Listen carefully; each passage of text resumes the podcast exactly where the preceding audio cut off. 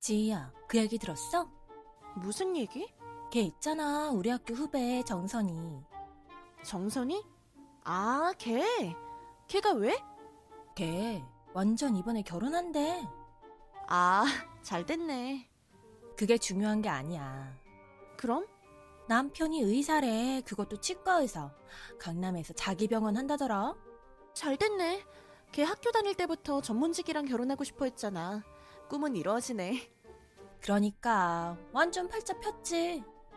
그렇겠네. 역시 결혼하면 여자 신부는 남편 직업 따라간다니까. 결혼식도 강남 한복판에서 하고 집도 강남 쪽으로 샀대. 의사는 다르긴 다르다. 어, 그러니까 너무 부럽다. 난 그래도 결혼 안 한 네가 더 부러운데? 너는 당연히 그렇겠지.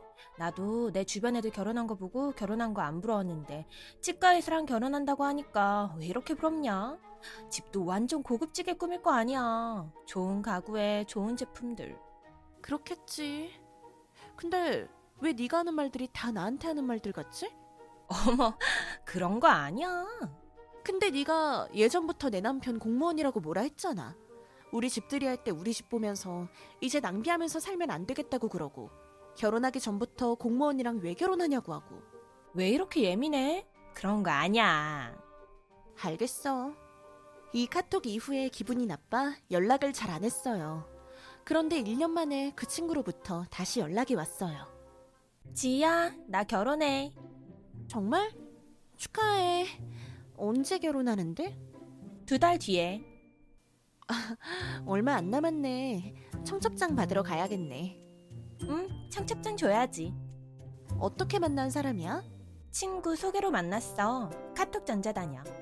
아, 전문직이랑 결혼할 줄 알았는데 회사 언니랑 결혼하는구나?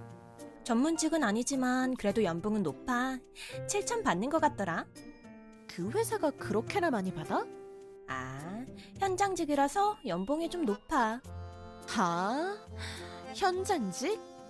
응, 공장 단지 지역에 있는데 그 지역에서 제일 연봉 센 곳이야.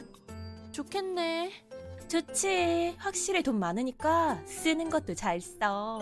차도 벤츠고 신혼집도 완전 좋은 곳으로 해오기로 했어. 잘 됐네. 어, 너도 조금만 기다리지. 내가 남자 소개해줄 수 있었는데. 내가 왜 소개를 받아? 공무원은 박봉이잖아. 내가 우리 남편 직전 사람 소개해줬으면 지금처럼 쪼들리진 않았을 텐데. 뭐라고?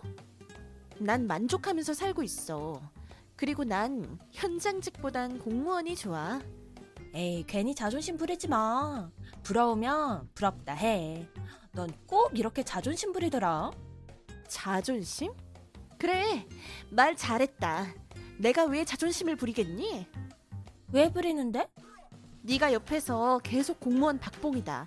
그 월급으로 생활 어떻게 하냐 이런 말 하니까 자존심 상하지.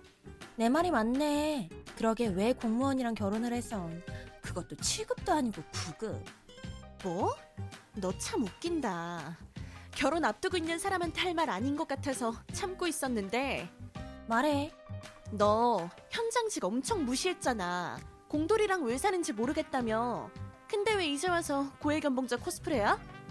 어? 그리고 니네 남편 연봉 7천?